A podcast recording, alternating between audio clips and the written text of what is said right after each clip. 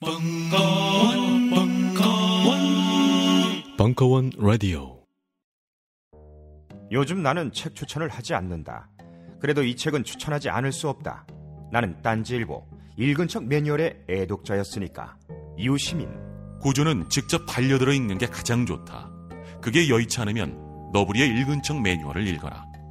읽은 척 매뉴얼은 고전들의 뒤틀린 소개이자 색다른 비평일 뿐만 아니라 그 자체로 고전과 맞먹는 유사 고전이다. 고종석. 그는 딴지일보 역사를 통틀어 가장 딴지적 글쟁이다.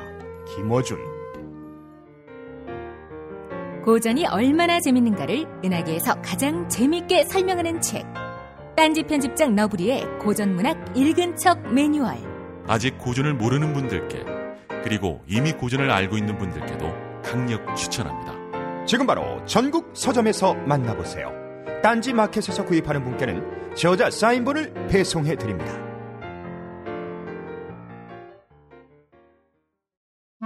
강원 선생이 명리학 강좌를 한다고 했을 때 무슨 생각이 들었냐면 인문학적 관점에서 명리학을 재해석을 해서 세상을 보는 하나의 관점을 뭐 tool을 프레임을 제시하려고 하는 거 아니겠는가라고 생각하였어요. 제가 받은 인상은 이겁니다. 이게 일종의 지도책이구나. 나를 찾아가는 내비게이션. 강헌의 명리 운명을 읽다. 식신이 뭡니까? 처먹는 거. 아 네. 명리학 쉽구나. 아. 도서출판 돌베개에서 나왔습니다.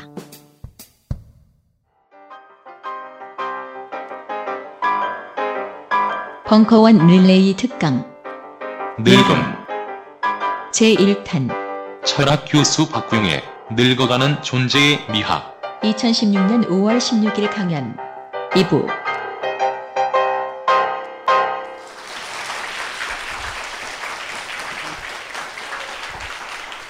제가 몰랐는데 오늘 보니까 박수가 조작되는 거네요. 에? 아 이게 네.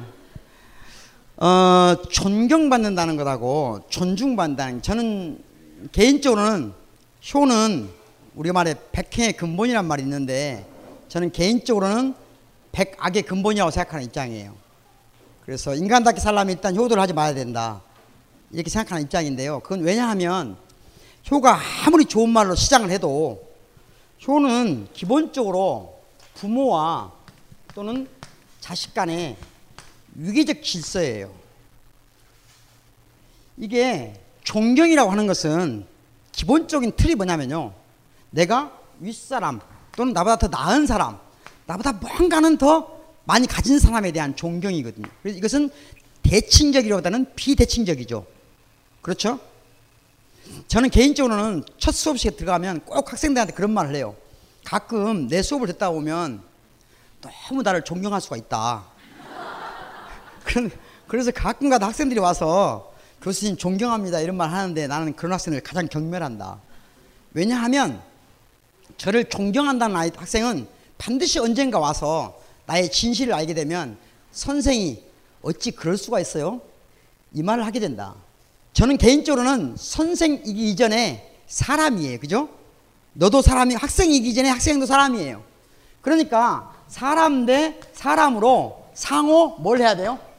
존중해야 돼요. 그러니까 부모 자식 간에도 엄마이기 전에 사람이고 딸이기 전에 사람이에요.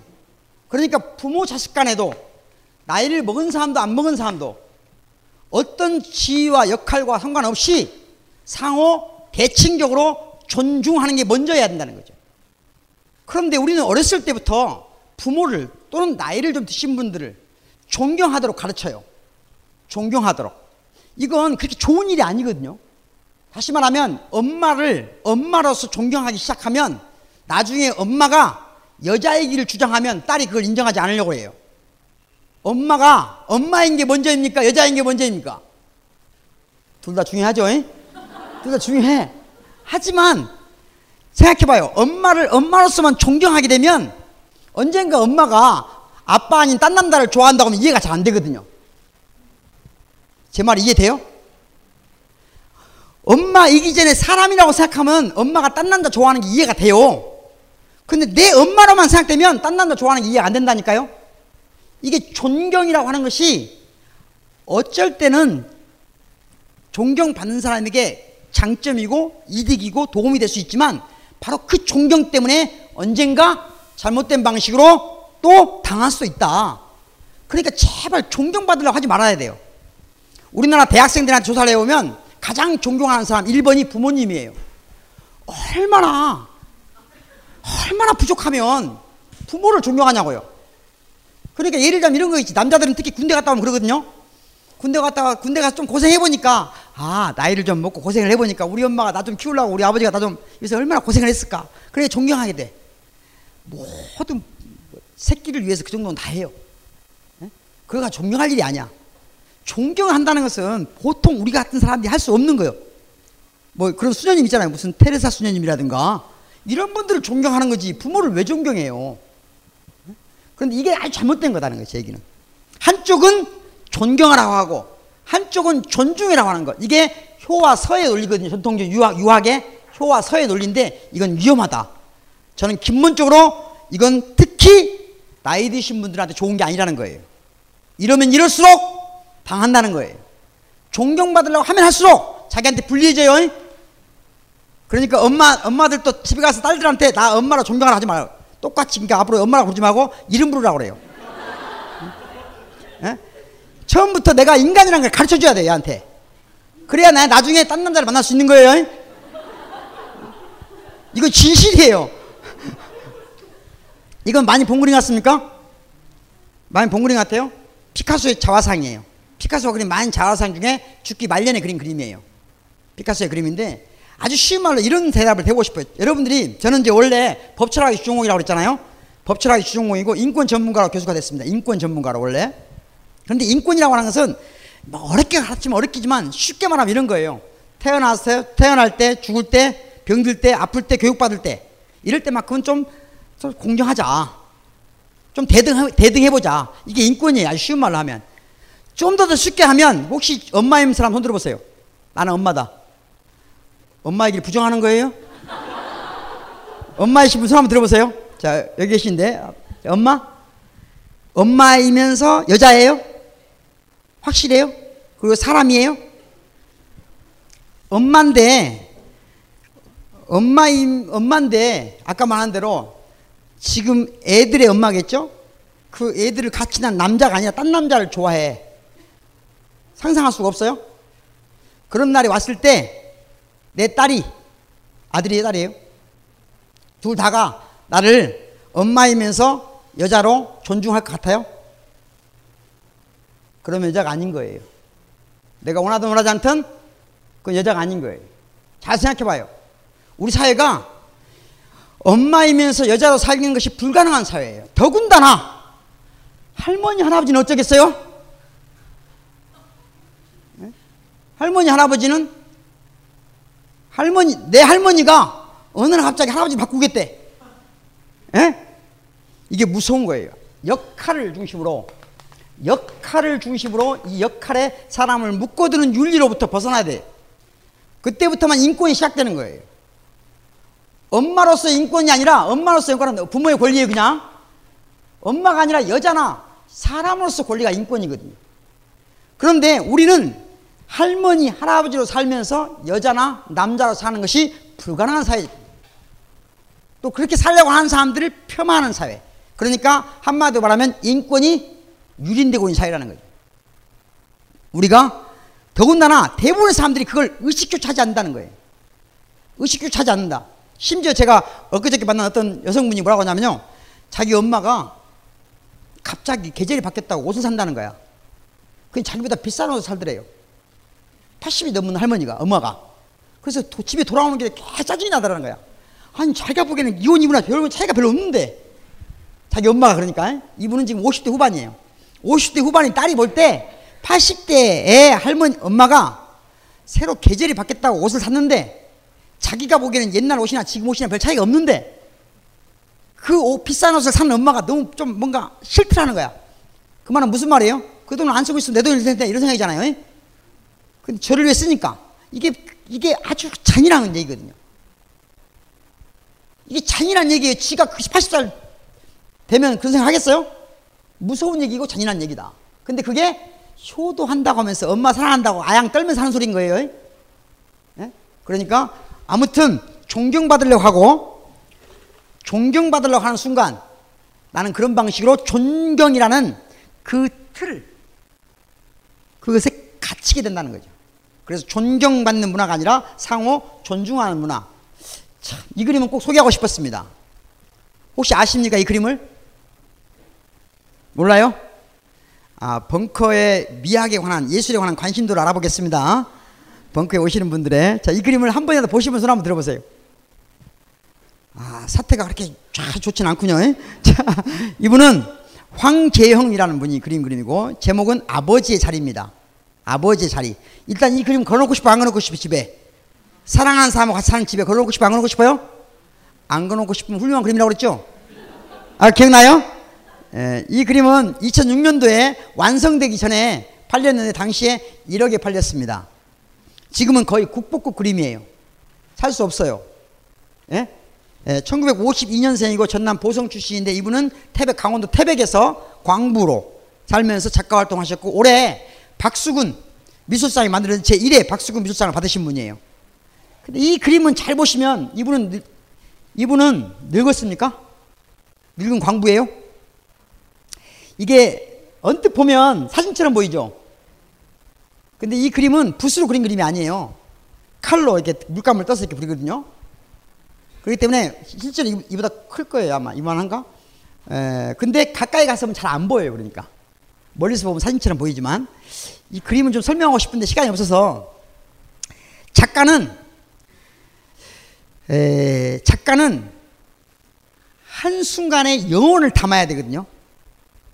그러니까 작가는 마치 신적 지위에 있어요. 모든 작가는 특히 화가는 신적 지위에 있다는 마- 말은 무슨 말이냐면요. 예를 들자면 제가 지금 선생님을 그린다고 쳐봐요. 여기다가 그러면 첫째 공간적으로 거리를 확보하죠. 이 거리에서 보이는 선생님 모습을 그릴 거 아니에요.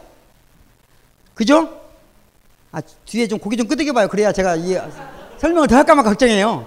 예, 자, 심각한 표정을 짓고 있으면 더 설명에 난 강박에 시달리거든요. 예. 자, 그러니까 자, 여기 거리가 있어요. 선생님이 지금 보이는 거리가 있단 말이에요. 이놈을 이, 느- 이 거리에서 보이는 모습을 그려요. 여기다가. 그러면 이 거리를 다른 어떤 사람도 줄이거나 늘릴 수가 없어요. 이 그림 보는 사람은. 그러니까 제가 이 거리에서 본 그, 바로 그 모습만 그 거리로서만 모든 사람이 봐야 되는 거예요. 그러니까 공간을 확정적으로 고정시키는 거죠. 이해되시죠? 그 다음에 시간도 정지시키는 거예요. 이 화면 하나에, 이 순간 하나에 모든 걸 정지시키는 거예요. 신이란 시간을 자기 마음대로 하는 존재예요. 아주 쉬운 말로 하면. 시간보다 모든 학문에서 최고의 개념이 시간이에요. 철학에서도, 의학에서도, 법학에서도. 시간이 중요해. 그런데 시간을 멈춘단 말이에요.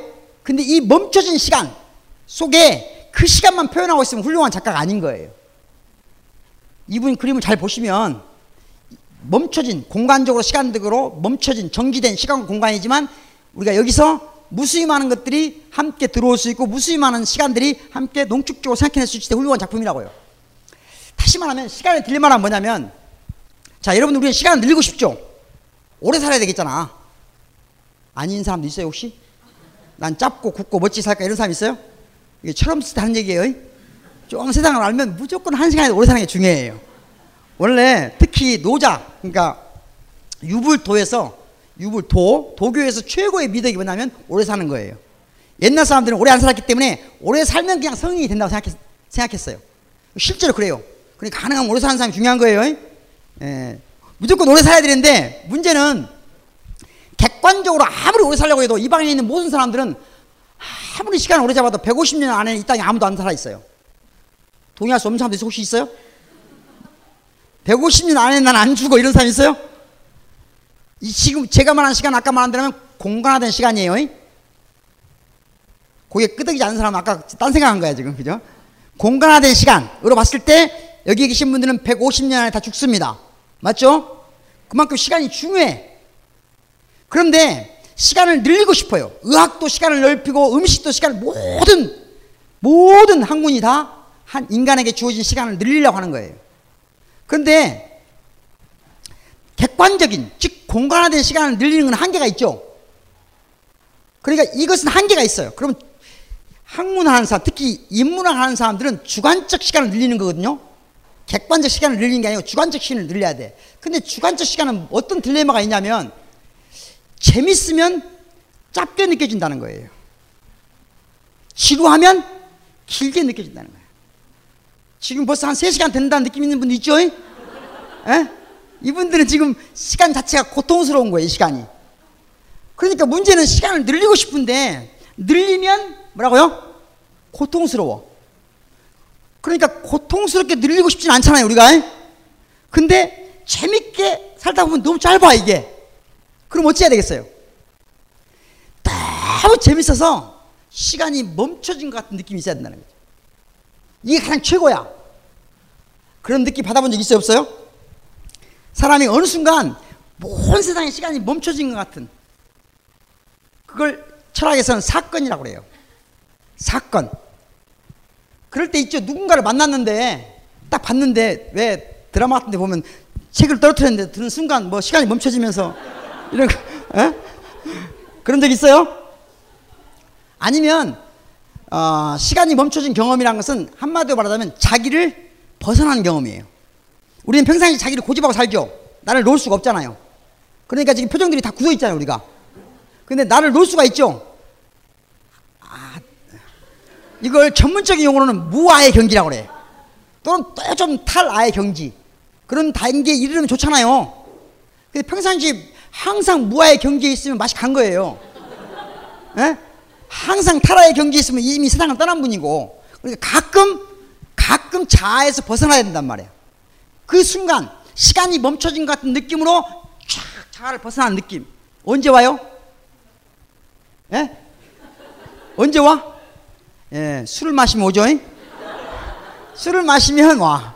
그런데 술을 마실 때 그냥 마시기보다는 춤을 추면 더 잘 와요. 술 마시고 노래하고 춤추면 잘 와. 그런데 그것은 부작용이 많아요. 부작용이 많아. 그래서 원래 축제란 것은 그래서 만들어진 거예요. 탈아, 자아에 대한 경험.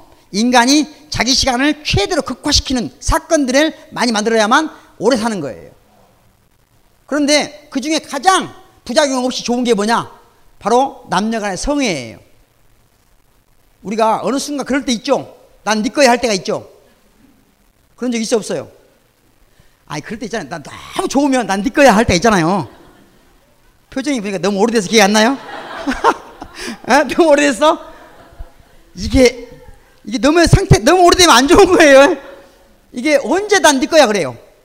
자, 여러분들은 내 몸과 마음이 내 거죠? 아, 내 몸과 마음이 내 거잖아. 우리 조상들이 보면 우리 보고 호로자식이라고 그래요. 왜냐하면 다 옛날에 그렇게 생각 안 했거든. 우리는 지금 내 몸과 마음이 내 거라고 그래. 그렇게 생각하면 살아요. 근데 가끔 탈아의 경지에 이르렀을 때, 무아의 경지에 이르렀을 때, 난 네 거야. 그래요. 다시 말하면 정신이 살짝 나간 거야. 그걸 우리가 예를 들자면 너무 좋으면 남녀 간의 성애에서 우리가 흔히 말하는 오르가즘이라는 게 바로 그런 거예요. 다른 말로 하면 나를 순간 벗어나는 경험이야. 사건인 거예요. 부작용이 없는 사건. 그래서 시간을 가장 최대로 늘릴 수 있는 사건. 그건 사랑이에요. 그러니까 사랑을 많이 해야 되겠죠? 오래 살려면? 근데 표정들은 좀 어려워 보여요. 거기 보니까. 에? 어려워 보여. 에? 이 그림은 잘 보시면 좀 그렇게 보고 싶지 않은 그림이죠? 누구의 듀비페라는 사람의 그림이 듀비페. 아무튼 안 그려놓고 싶죠? 심실이 안 그려놓고 싶죠? 그러면 훌륭한 그림이라니까요. 아니, 다른 것도 많이 있는데 그중 제일 쉬운 기준이에요. 일단 딱 봤을 때 침실이 안 걸어놓, 안 걸어놓고 싶다. 그럼 좋은 그림이에요. 거의 예외가 없어요. 거의 예외가 없어. 자, 그런데 사람만 독특한 존재예요. 동물하고 달리 사람만 어떤 존재냐? 아까 거기, 지금 여기 만이 아니라 이따 거기를 동시에 살아갈 수 있는 존재라는 거지. 더 쉬운 말로 하면 과거, 현재, 미래인데 이렇게 말하면 시간밖에 얘기 안 하는 거잖아요. 공간화된 시간을 표현하는 거니까 시간과 공간을 합쳐서 우리말로 표현하면 아까 거기, 지금 여기, 그 다음에 있다, 저기를 동시에 살 수 있는 거야. 동물은 이게 안 되죠? 이게 안 되는 사람은 지금 동물인 거예요. 동물이 아니라 짐승이지. 자, 그런데 문제는 뭐냐? 자, 여러분들이 인간답게 산다는 것은 지금 있다 갈 거기를 지금 가봐야 되는 거예요. 지금 거기를 가본다 이거죠. 그러니까 내가 공간화된 시간을 보면 지금 40살이야. 근데 80살 이후를 생각 가보는 거예요. 80살에 가볼 수, 80살 그때 거기를 아니 그때가 아니 이따 거기를 이따 거기를 지금 가볼 수 있어야 된다. 더 말하면 이 뒤에 죽음까지 생각해 볼 수 있겠죠? 아까 말 명사 늙어가는 거지. 어느 시점에 미리 가볼 수 있는 거예요.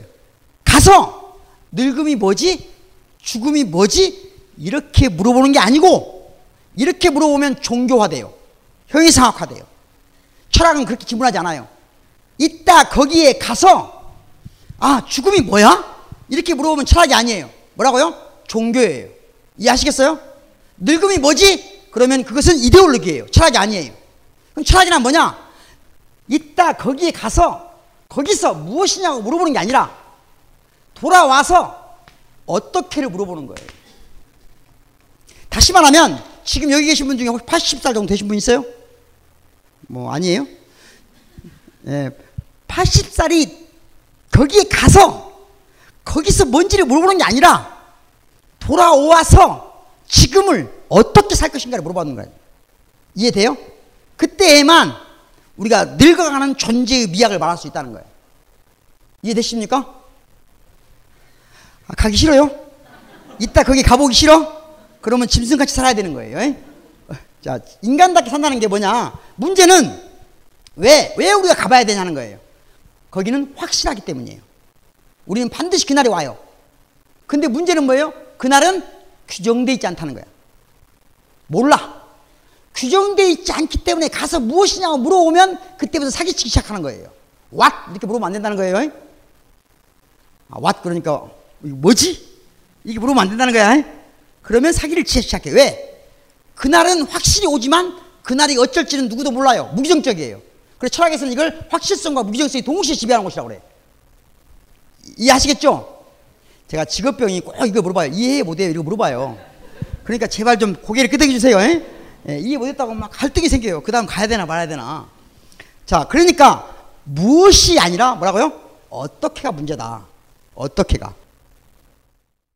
빅그린 투 쓰리 샴푸 이걸 쓰면 머리카락에 힘이 생깁니다 말도 안 되는 제가 지난 시간에 머리카락이 힘이 생긴다고 그래가지고 말도 안 되는 소리라고 그래서 광고 떨어질 줄 알았거든요. 근데 진짜로 힘이 생긴다는 걸 증명하기 위해서 광고를 연장하였다.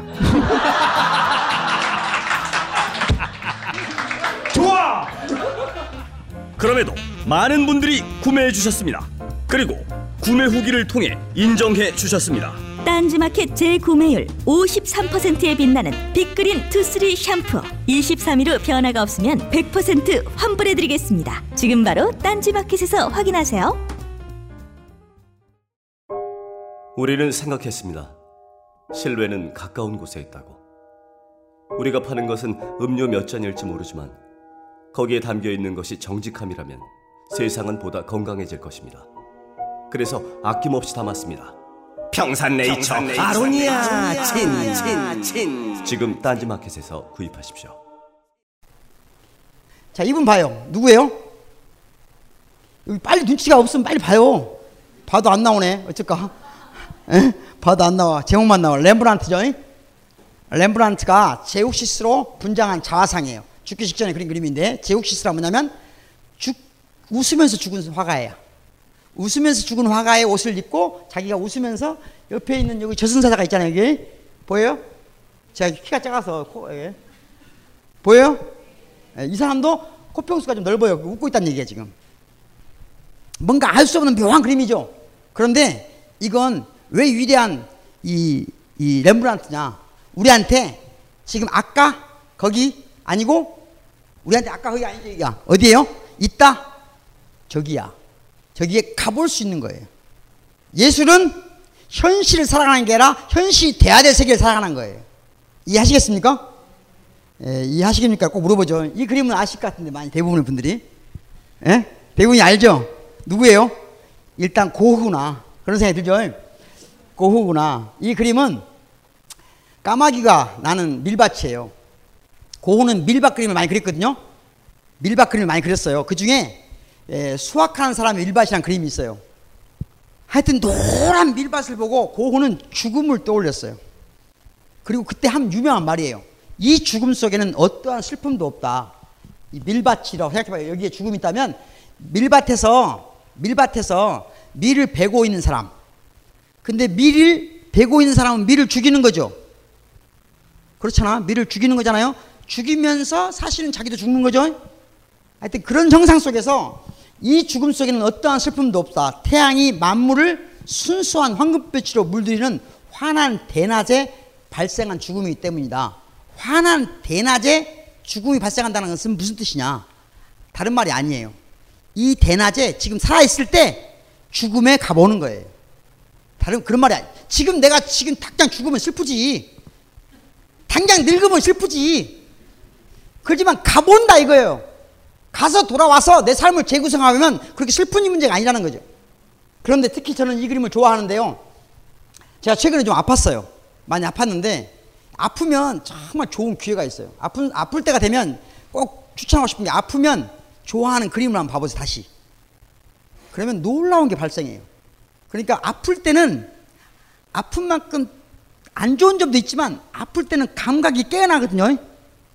아플 때 그냥 누워있지만 말고 누워있지만 말고 정 아프면 그림을 봐봐요. 그러면 갑자기 순간적으로 어떤 느낌이 오냐면 제가 이 그림을 봤는데 이번에 아플 때 이 그림을 일부러 봤어요. 그러니까 여기 지금은 여러분 안 아플 때는 잘 안 보여요. 그런데 아프면 여기 밀밭하고 하늘하고 까마귀가 다 똑같은 것처럼 붓질이 그런 느낌이 와요. 그러면서 하나하나의 붓질이 조각칼로 내 몸을 파고는 것처럼 느낌이 와. 그러면 엄청나게 고통스럽겠지만 그 짜릿한 고통 이게 약간 마조키스트 같은 이해돼요? 그래서 저는 항상 고흐의 그림을 집에다 걸어놓은 사람들 보면 정말 대단하다 생각이 들어요. 얼마나 감각이 강, 강력한 사람이 정신이 강한 사람이면 그러니까 고흐의 그림 혹시 브로마이드나 이런 걸해서 걸어놓은 사람들은 둘 중에 하나예요. 너무 강한 사람이어서 이 정도 아프면 견딜 수 있는 사람이거나 너무 무감각해서 아무것도 모르는 사람인 거예요. 에? 에, 특히 미술관에 가서 고흐의 그림을 보면 미술관은 우리한테 동질적으로 뭔가 이 그림을 보도록 유도해요. 그러니까 미술관에서 본 그림 속에서 고흐가 살았던 시간과 장소와 내가 지금 이 그림을 보고 있는 시간과 장소의 엄청난 거리를 엄청난 시간을 미술관이 독점해요. 독점해서 우리한테 자기들이 원하는 방식으로 이 그림을 보게 해요. 그러니까 제대로 볼 수가 없어요, 절대로. 미술관 가서 보니까 야, 내가 미술관 가서 보니까 고흐가 막 미치도록 다가오더라. 다 거짓말이에요. 아니면 그런 식으로 다 호도된 거예요. 그림이야말로 아플 때 혼자 봐야 되는 거예요. 그런데 불행한 게 뭐냐? 아플 때 미술관에 갈 수 없다는 거예요. 제 그래서 꿈이 아플 때 미술관에 가는 거예요. 아무튼 중요한 게 뭐냐? 예? 우리는 언젠가 언젠가 바람이 되고 먼지가 되고 뭐가 돼요? 물이 되겠지. 두렵죠. 저는 혼자 잘, 잘 때마다 항상 그 생각을 해요. 저는 혼자 살거든요. 혼자 사는데 잘 때마다 내일 아침에 이 침대에서 못 일어나면 누가 나를 찾아줄까? 제가 평상시 전화를 잘 안 받아요. 왜냐하면 귀가 좀 어두워 나이를 먹어서. 그래서 그러다 보니까 틀림없이 내가 전화를 안 받아서 사람들이 뭐 평상시 전화를 안 받으니까 안 받나 보다. 그런데 짐작해보면 한 2주에서 한 달 사이에 발견될 것 같아. 그러면 그때 내 몸, 내 시체는 썩어 있을까? 잘 때마다 그 생각을 해봐요. 에? 그러면 좀 두렵죠? 두렵지만 저는 또 개인적으로 그렇게 생각해요. 제 나이에 하고 싶은 거 저는 다 하고 살았어요. 그래서 특별히 아쉬울 건 없는 인생이에요. 그래서 항상 잘 때 마지막으로 이런 말 해요. 아, 내일 아침에 이 침실에 못 나면 두렵지만 아쉬워하지는 말자. 바이바이. 바이바이 하고 죽어요. 죽는 게 아니라 잠시 죽는 거예요. 그런데 잘 생각해 봐요. 우리가 생명이란 좋은 거죠. 그런가요? 생명이 좋은 것 같지만 생명은 켜켜이 쌓인 죽음 위에서 피어난 꽃이에요. 무슨 말이냐면 오늘 하루를 살아가기 위해서 우리는 얼마나 많은 생명을 죽였습니까? 잘 생각해봐요. 옛날에는 닭고기를 먹을 때 닭이 죽는 소리를 안 듣고도 안 듣고는 못 먹었어요. 돼지고기를 주, 돼지고기를 먹으려면 동네에서 돼지가 우는 소리를 들어야만 돼요. 지금은 닭고기, 닭 돼지고기를 매일 먹을 수 있는 건 뭐예요? 죽는 소리를 안 듣기 때문이에요. 걔들이 따라 죽기 때문에. 딴 데서 죽갖고 오기 때문에. 매일 닭이 돼지가 죽는 소리를 들으면서 우리가 닭고기 돼지고기 먹을 수 없겠죠? 안 그런가요? 그런 사람은 정신이 강한 사람이지. 어쨌든 지금 우리는 오늘 하루를 살기 위해서 무수히 많은 생명이 죽어야만 돼요.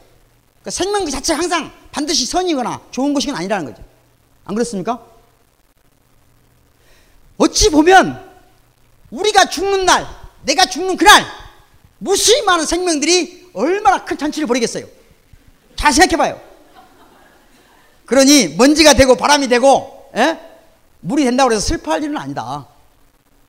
생명을 소유하려고 하지 말라는 거죠. 생명을 소유하려고 하면 그만큼 많은 생명을 죽인다는 겁니다. 근다고 제가 채식주의자는 아니에요. 제가 고기를 좋아해요. 아무튼 제가 좋아하는 두 미인인데요. 자, 우리가 어떻게 무엇이냐가 아니라 어떻게를 질문한다면 그 어떻게라 하는 것은 자유예요. 그죠? 이게 이 그림은 누구 그림인지 알겠죠? 누구예요? 조선시대 3대 미인 중에 한 명인데 신윤복 선생의 그림이죠. 근데 이 그림을 많은 작가들이 평론을 했는데 자, 아까 그랬죠. 장식이 많아지면 상태가 안 좋구나 그랬죠? 허전하니까 장식이 늘어난다고 그랬잖아요. 권위를 내세우거나 이 두 여인 중에 누가 더 장식이 많아요? 이쪽 장식이 좀 많죠? 그러니까 이 여인이 이 여인보다는 부자연스럽다는 얘기예요. 이 여인이. 그런데 잘 봐요. 머리, 머리부터가 벌써 장식이 많잖아요. 웨이브가 많이 들어갔어. 에? 그런데 여기 옷고름도 지금 기만적이잖아요. 풀까, 묶을까. 에? 그런데 신유 목사님 함부로 말하면 안 되니까. 근데 이 그림의 가장 큰 묘미는 어디에 있냐면 여기 다리에 있어요. 다리에. 동양의 미인도들을 보면 일본 여자들은 요즘에 이번에 그 선거 선거 홍보하는 여자 누구죠? 그 탤런트 연예인 아 선거 많이 해라고 선거관리위원회에서 모델을 내세워가지고 여기저기 서 있다 계신 분 있잖아요. 그 이름이 뭐예요? 예? 크게 말해봐요. 용아리 하지 말고. 그 여인이 어떤 포즈를 하고 있어요? 이렇게 포즈를 취하고 있죠? 제가 미안한데. 그러니까 다리를 이쪽을 보고 다리는 이쪽이고 고개는 살짝 이렇게 틀어서 이렇게 왜 해요? 이렇게 몸에 몸에 라인을 보여주려고 하는 거 아니에요? 아 그러면 유혹하는 거잖아요. 이렇게 일본의 미인도들이 다 그렇게, 생겼어요. 일본의 미인도들이 동양 우리 한국의 미인도는 그런 방향 우리 이렇게는 잘 안 해요. 이렇게 아 죄송합니다. 자, 자 그런데 한국 사람들은 미인도가 제, 대개는 이렇게 환대하는 쪽에 같은 방향을 바라보고 이렇게 다른 사람을 바라보는 쪽이에요. 이게 전형적인 그림인데 자, 그런데 이 여인이 여기를 바라보고 있는데 다리는 이쪽을 향하고 있는 거야. 세상이 나를 바라보라고 나를 원하는 쪽 이쪽이야. 내 가고 싶은 쪽은 이쪽인 거예요. 그러니까 이런 그림이 아주 작게 나타나긴 나타나는데 이게 단순한 그림이 아니에요. 방황하는 현대인의 출발점이에요, 저희. 우리 한국 사회에서는 처음으로 방황한 거야. 근데 이 여인은 더 심각해요. 이 여인 잘 봐요. 치마를 이렇게 들고 있어, 이렇게. 치마를 왜 들고 있을까요? 예, 작가가 들고 있으라 하니까 들고 있었겠죠? 작가가 들고 왜 작가는 왜 들고 있으라고 했겠어요? 이게 들면 다리를 그릴 수가 있으니까 더 많이 그릴 수가 있으니까 그러겠죠? 근데 다리를 잘 보시면 오른쪽으로 향해 있어 이렇게 다리가. 근데 문제는 뭐냐면 왼쪽 다리는 또 왼쪽을 향해 있어. 정확히 보면 팔자다리야 지금 이렇게 이렇게 하고 있는 거예요. 이렇게.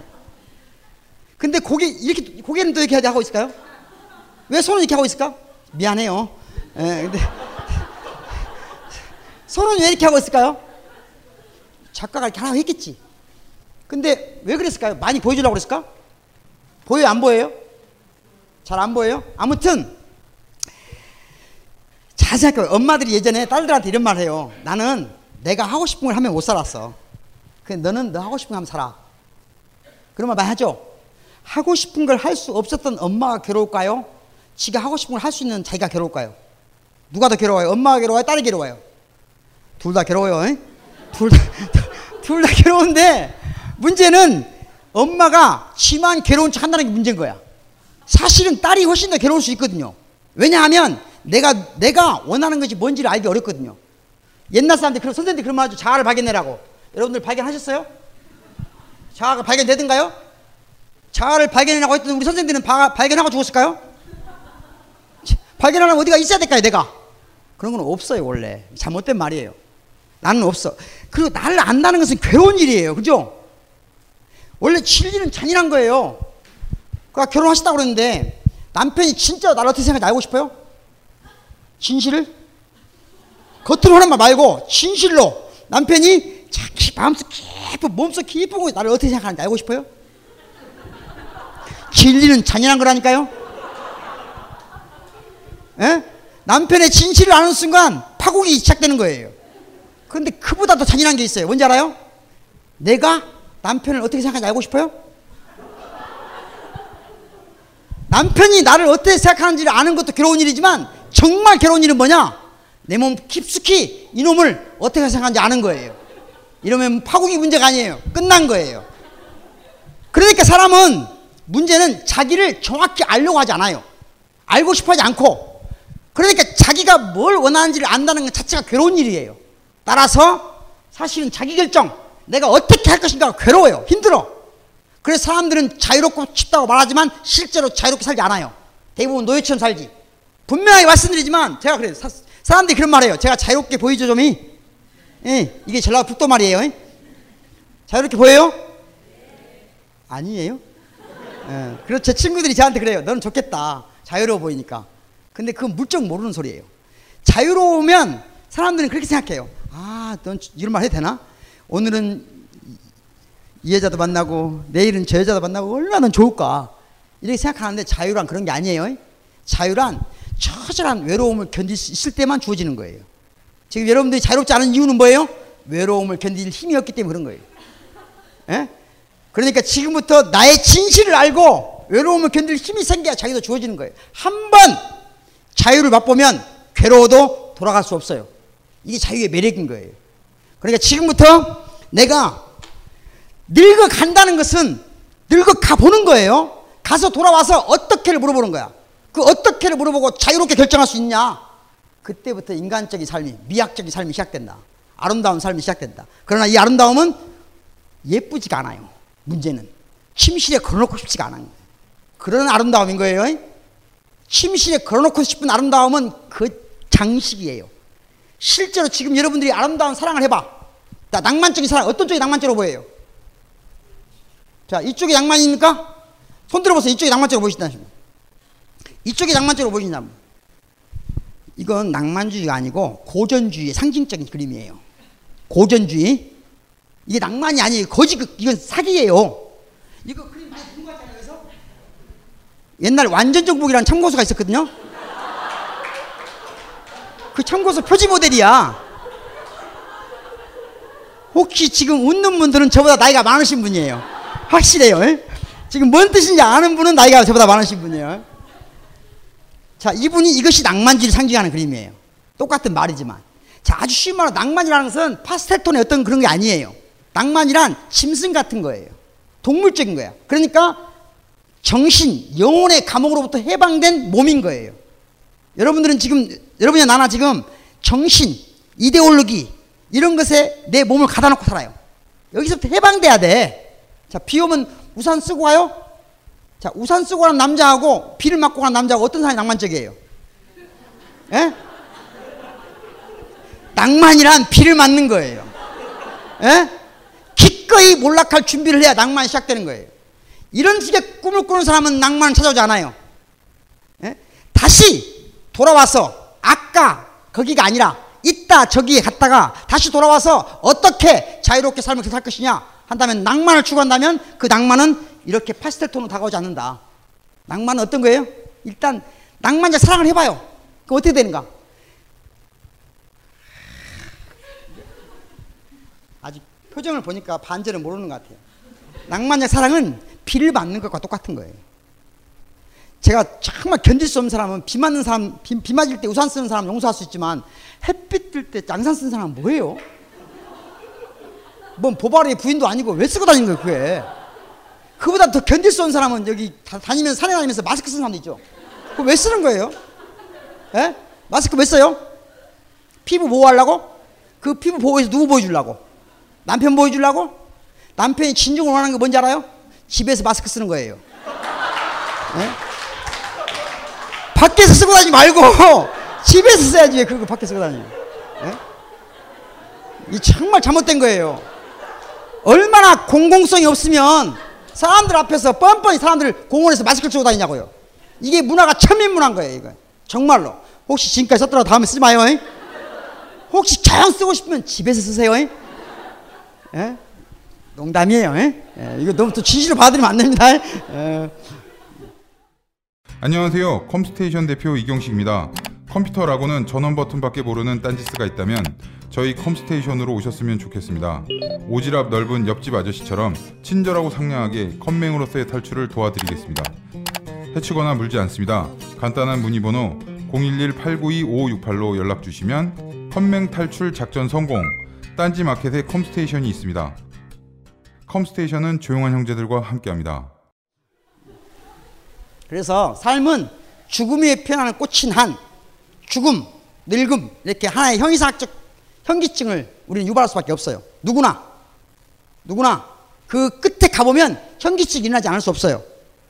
그런데 이 짐은 누구나 동시에 지고 가야 된다. 누구나 지고 가야 될 짐을 남에게 떠넘기려 하지 마라. 또 더 중요한 것은 뭐예요? 남에게 짐 것보다 더 못된 놈이 누구냐? 남의 짐 배달하는 놈이에요. 그래서 우리가 배달 민족은 아니죠. 배달 민족을 자랑할 일이 아니에요. 남의 걸 왜 배달해? 실제로 우리 민족이 남의 침들, 세계의 침들을 배달했다. 그럼 하신 분 있어요. 함석헌 선생이라고. 살면서 각자가 자기 짐을 지고 살아가야 된다. 남의 짐, 내 짐, 남한테 떠넘겨서도 안 되지만 남의 짐 배달해서도 안 된다. 각자가 시간 속에서 어쩔 수 없이 짊어지는 짐. 그래서 이건 몬드리안의 그림이죠. 맞나요? 네, 헷갈린가? 맞아요? 뭐 중요하진 않죠. 예. 이게 이분은 점점 자연의 형상을 싫어했어요. 그래서 결국은 곡선조차도 나중에 싫어해요. 그 직선으로만 그림 그리죠. 곡선은 자연의 형상이라고 해서 나중에는 처음에는 이렇게 곡선이 돼 있잖아요. 안 보여요? 보여요? 예, 곡선도 싫어하고. 그래서 저는 자연에 대한 사랑보다는 자연스러운 사랑, 낭만적 사랑이, 예술적 사랑이 이게 출구다.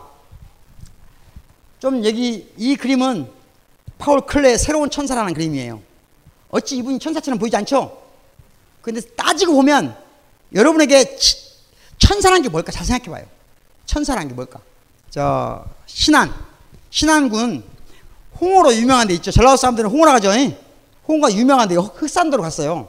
흑산도로 갔는데 이런 동상이 있더라고요. 신안 군수가 신안 군이 섬이 1004개래요. 그래서 천사의 성을 만들어 놓고 이렇게 천사들 여기저기 꽂아, 꽂아 놓은 거예요. 여기저기 꽂아 놓은 거야. 그런데 잘 생각해 봐요. 정말 이런 분이 천사인가?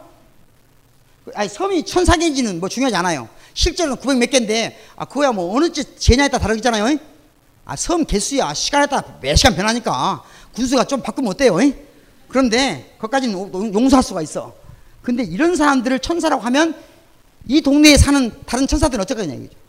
제가 실제로 가, 저는 이 할머니인데 거기 신안군에 갔을 때 할머니 몇 살 정도 돼 보여요? 이 할머니? 예.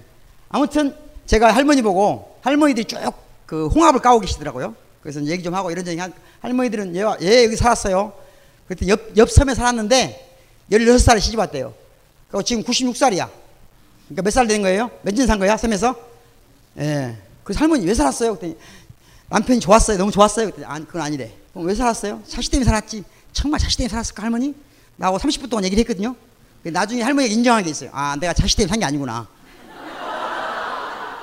그럼 뭐 때문에 살았어? 에? 달리 대안이 없었던 거예요. 여러분들이 지금 대개 살고 있는 경우는 자식 때문에 산다고 사는 전부 거짓말이에요. 왜 살아요? 달리 대안이 없기 때문에. 대안이 있으면 사람은 떠나요. 반드시 떠나요. 예외 없어요. 그런데 다, 른 말로 하면 지금 이놈이 최선이기 때문에 사는 거예요. 이걸 잊어버리면 안 돼요. 이 할머니 보고 내가 그랬죠. 제가 저 이제 저희 어머니가 돌아가셨는데 저희 부모님이 돌아가셨는데 저 어머니 같기도 하고 그래서 제가 저희 그 어머니가 저를 거의 50 넣어서 낳은 아들이에요. 제가 우리 어머니가 대단하다고 봐야 되겠죠. 근데 그래서 제가 좀 약간 싸가지 없이 보이죠. 다 이유가 있는 거예요. 예? 50 넘어서 난 아들이 어쩌겠어요. 근데 이 할머니 보고 내가 항상 할머니도 만나고 그러거든요. 할머니 오래 사세요. 그럼 할머니들이 전부 싫어해. 싫어하는 게 아니라 미친놈 막 그래요. 그러면서 웃죠, 되게. 그래서 할머니 보고 항상 할머니는 150세까지 사세요. 그랬더니 할머니가 나한테 뭐라고 하잖아요. 이 할머니 최초의 사람이었어요. 야, 미친놈아, 내가 150세까지 어떻게 사냐? 아, 150세까지 안 살아. 그럼 할머니 몇 살까지 살 건데? 난 200살까지 살 거야. 그래서 이 할머니가 너무 멋져서 사진 하나 찍은 거예요, 제가. 제가 그랬죠. 무조건 제일 중요한 게 뭐라고 그랬어요? 짧고 굵게 살면 안 돼요. 이? 어떻게? 무조건 한 시간 더 살아야 되는 거예요. 예? 한 시간 더 살아야 된다. 자, 그래서 이게 누구 그림인지 모르시죠? 까레이스키라고 우리 조선 그러니까 고려족, 고려 러시아에 간 고려족 중에 신수남 씨라는 정말 대단한 화가인데 우리나라에 잘 안 알려져 있죠. 그래서 저는 죽는 날까지 제일 중요한 게 낭만적으로 자유롭게 살 수 있는 방법은 뭐냐? 공부하며 산다고 생각해요. 공부하는 것이 유일한 길이다. 그래야 사랑도 가능하고 낭만도 가능하다. 여기 하이, 하인, 하이네가 유명한 말이에요. 사람, 책을 태우기 시작하면 언젠가 곧 사람을 태운다고 그랬어요. 공부해야 되는 이유죠. 예, 이렇게 벙커 같은 데 와서 공부 많이 하세요. 예. 마지막으로 제가 제일 좋아하는 그림입니다. 르네 마그리트 그림이고 Hegel's Holiday라는 그림이에요. 멋지죠? 예, 이게 모순되잖아요. 우산. 그리고 우산은 물을 배제하고 컵은 물을 받고 모순된 것들이 함께 하죠. 빛과 어둠이 함께 하는 건데 여러분들 살다 보면 비가 올 때 우산을 잘 가끔 잊어버릴 때가 있죠. 우산 잘 안 잊어버리는 분 있어요 혹시? 우산 잘 안 잊어버리시는 손 한번 들어보세요. 제가 우산을 안 잊어버리는 사람들한테 왜 그런지 철학적으로 해명해 주려고 하는 거예요. 살다 보면 정말 가끔은 충격적으로 사건이 일어날 때가 있어요. 시간이 멈춰진 것 같은 느낌을 주는 사람이 있어. 그 사람하고 어쩌다 한 번은 같이 거닐 수도 있고 차를 마실 수도 있고 밥을 먹을 때도 있죠. 그런 기회가 없어요? 바로 그 순간에도 바로 그 순간에도 우산에만 신경을 쓰면 우산 안 잊어버려요. 이해가 안 돼요? 우산이 그렇게 중요하진 않죠? 예? 그래서 강의 마지막 말로 이런 말씀을 드리고 싶어요. 늙어가는 존재의 미학이란 우산 따위에 신경 쓰지 않고 사건을 만들어가며 사는 삶이다. 고맙습니다.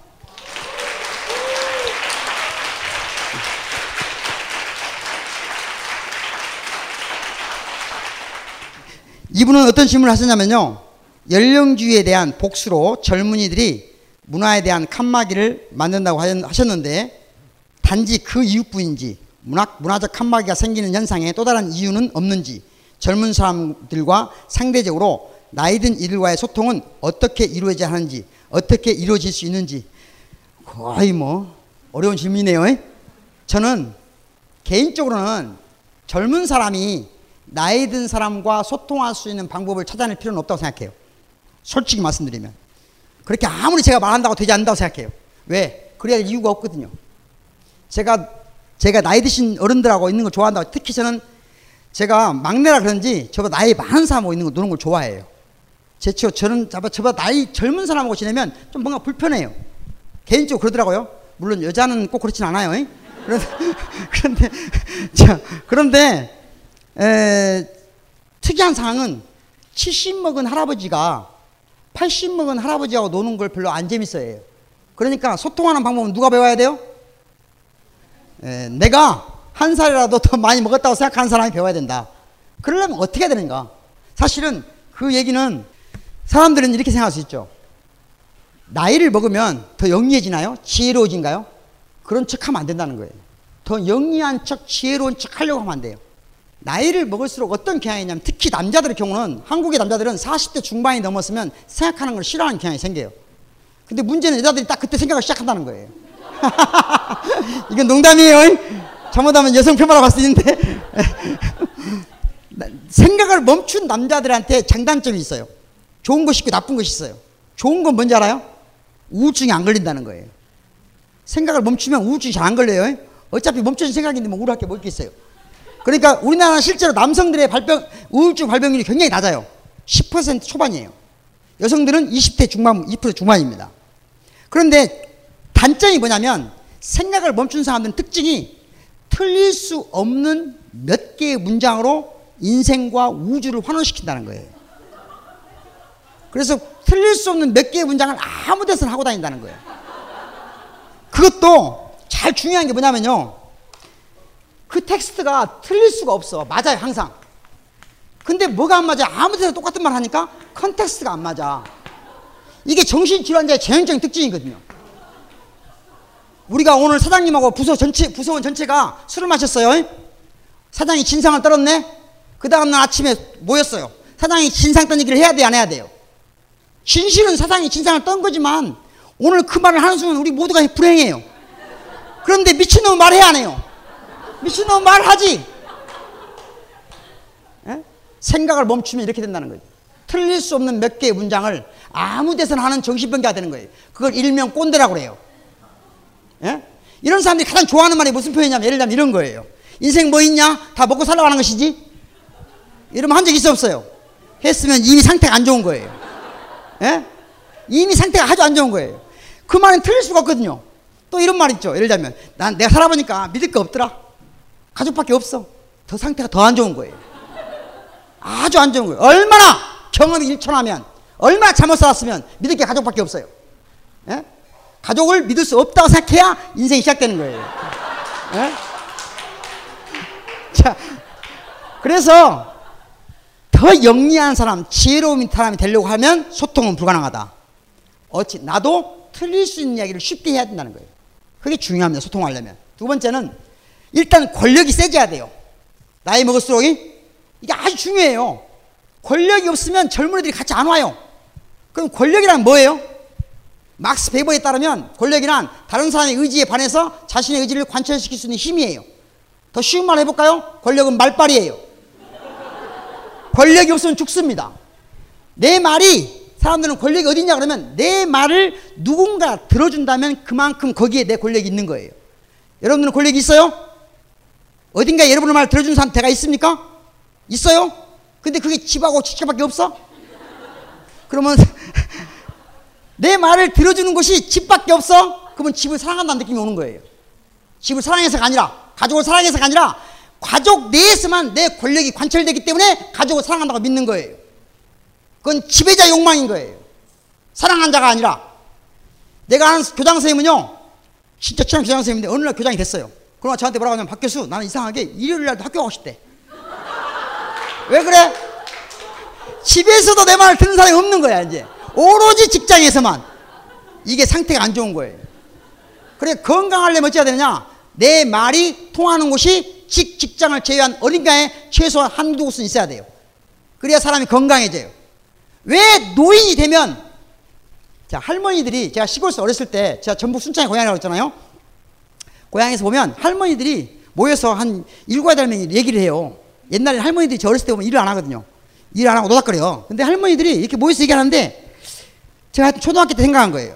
할머니들이 여덟 명 얘기하는데 네 명 이상이 항상 얘기한다는 거야. 동시에. 어? 그더 재밌는 것은 뭐냐면 이 할머니들이 다 서로 알아듣는다는 거야. 이해한다는 거예요. 그왜 그런지를 내가 이해를 못했거든요. 제가 그랬죠. 권력이 없으면 죽어요. 누군가 내 말을 의미 있게 들어주지 않으면 사람은 죽습니다. 그런데 그들이 마지막 생존을 위한 사투를 벌이는 거예요. 누구도 내 말을 의미 있게 듣지 않을 때 그들끼리 모여서 누가 듣냐 안 듣냐는 안 중요해요. 일단 하고 보는 거예요. 에? 이러면 상태가 안 좋아지는 거예요. 그러니까 권력이 없는 자들은 수다를 제가 좀 너무 흥분했네요. 에? 권력이 없으면 권력이 없으면 사람은 의미 없는 발언을 하는 사람들끼리 모여요. 모여서 수다를 떨다 보면 뭐예요? 스트레스가 해소된 것 같아. 그래서 놀라운 것은 뭐냐면요. 지난 20년간 20년간 남녀의 수다 비, 수다를 비교 연구한 게 있어요. 영국에서 했어요. 놀랍게도 지난 20년간 지금은 영국 사회는 남자가 수다를 더 많이 좋아한다는 거예요. 다시 말하면 권력이 지금 누구한테 있다는 거예요? 이제 권력은 여러분 여성들한테 온 거예요. 예. 좋은 일 아니에요? 근데 문제는 나한테는 안 온 것 같은 거예요. 그래서 중요한 게 뭐냐? 저는 테니스를 치는데 테니스를 치는데 테니스장에 가면 테니스장에서 누가 제일 말빨이 세요? 테니스 잘 치는 사람이 말빨 세요. 아무리 높은 놈이 알 필요 없어요.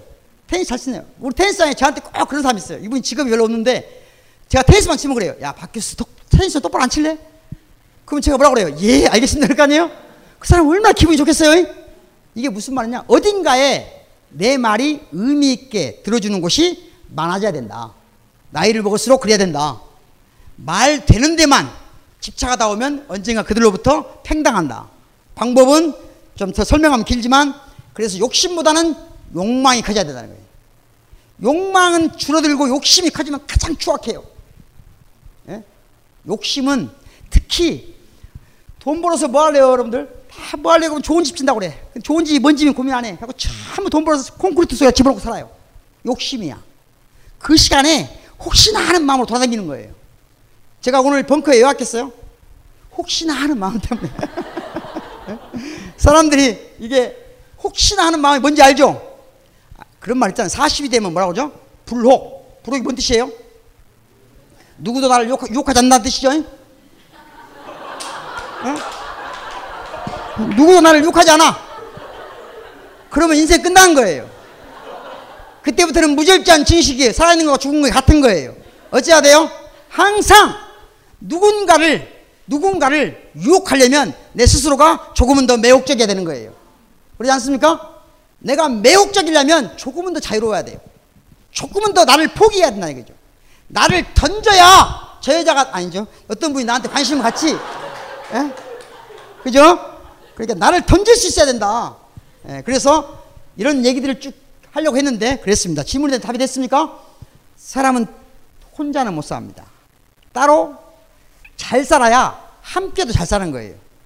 그러려면 어째야 되냐 그지? 그러려면 제가 보기에는 무엇보다도 중요한 게 욕망과 권력 관리를 잘해야 돼요.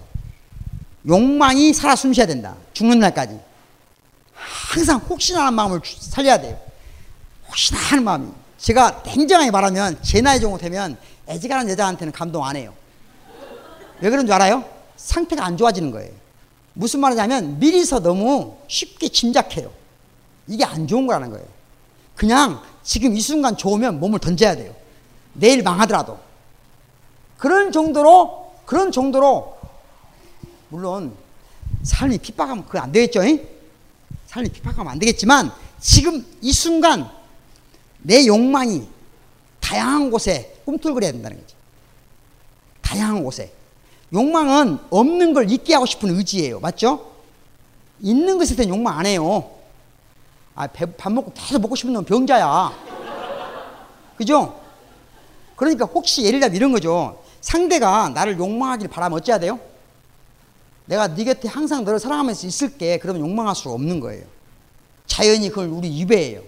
상대가 나를 욕망하게 하려면 어떻게 해야 돼요? 내가 오늘 밤이라도 너를 떠날 수 있다는 걸 보여줘야 되는 거예요. 이해하시겠어요? 내가 너한 그러니까 제대로 함께 하려면 어찌 한다고요?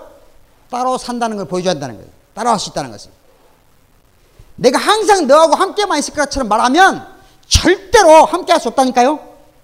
욕망하지 않아요. 그럼 물론 그런 사람도 있죠. 매일 뭐 자기 부인을 보고 자기 남편을 보고도 뭐 욕망하는 사람 있어. 이건 전체 통계로 보면 백상 중에 한 쌍이에요. 이건 어쩔 수 없어. 그 사람들은 자신이 기여한 게 아니라 어쩌다 보니까 하늘이 주신 몰라요. 옛날 조상들이 뭐 세계 평화를 위해서 크게 기여했거나 뭐 그런 거 있지. 대부분의 경우는 안 되는 거예요, 그게. 그러니까 어찌해야 돼요? 서로가 욕망하려면 항상 서로가 따로 함께 할 수 있다는 걸 보여줘야 되는 거야. 따로 함께, 따로 할 수 있을 때 함께 할 수 있다. 이게 딜레마예요. 그럼 매 순간 맥락에 따라 다르겠지. 그렇지 않을까요? 쉽지 않아요. 쉽지 않지만 하여튼 죽는 날까지 혹시나 하는 마음으로 갖고 있어야 따로 오늘 밤 네 곁을 있다는 걸 보여줄 수 있는 거예요. 근데 잘못 보여주면 완전히 가는 수가 있어요. 적당히 보여줘야지 예, 잘못 보여주면 완전히 가는 수가 있으니까 네. 어, 서울에 올 때마다 항상 고민이에요. 어떤 말을 잘 써야 될까? 그래서 제일 마지막 결정은 항상 편한 말 하자. 그게 전라도 말이었던 것 같아요. 그래서 약간 불편하신 분도 있을지 모르겠는데 에, 그렇지만 지금은 하나로 통일돼야 될 필요는 없잖아요. 에? 서로 다른 말들이 서로 존중되고 이해되고 그랬으면 좋겠습니다. 언젠가 다시 만난 그런 날이 있을지 모르겠지만 각자 기꺼이 몰락하는 아름다운 삶을 사시 바라겠습니다. 수고했습니다.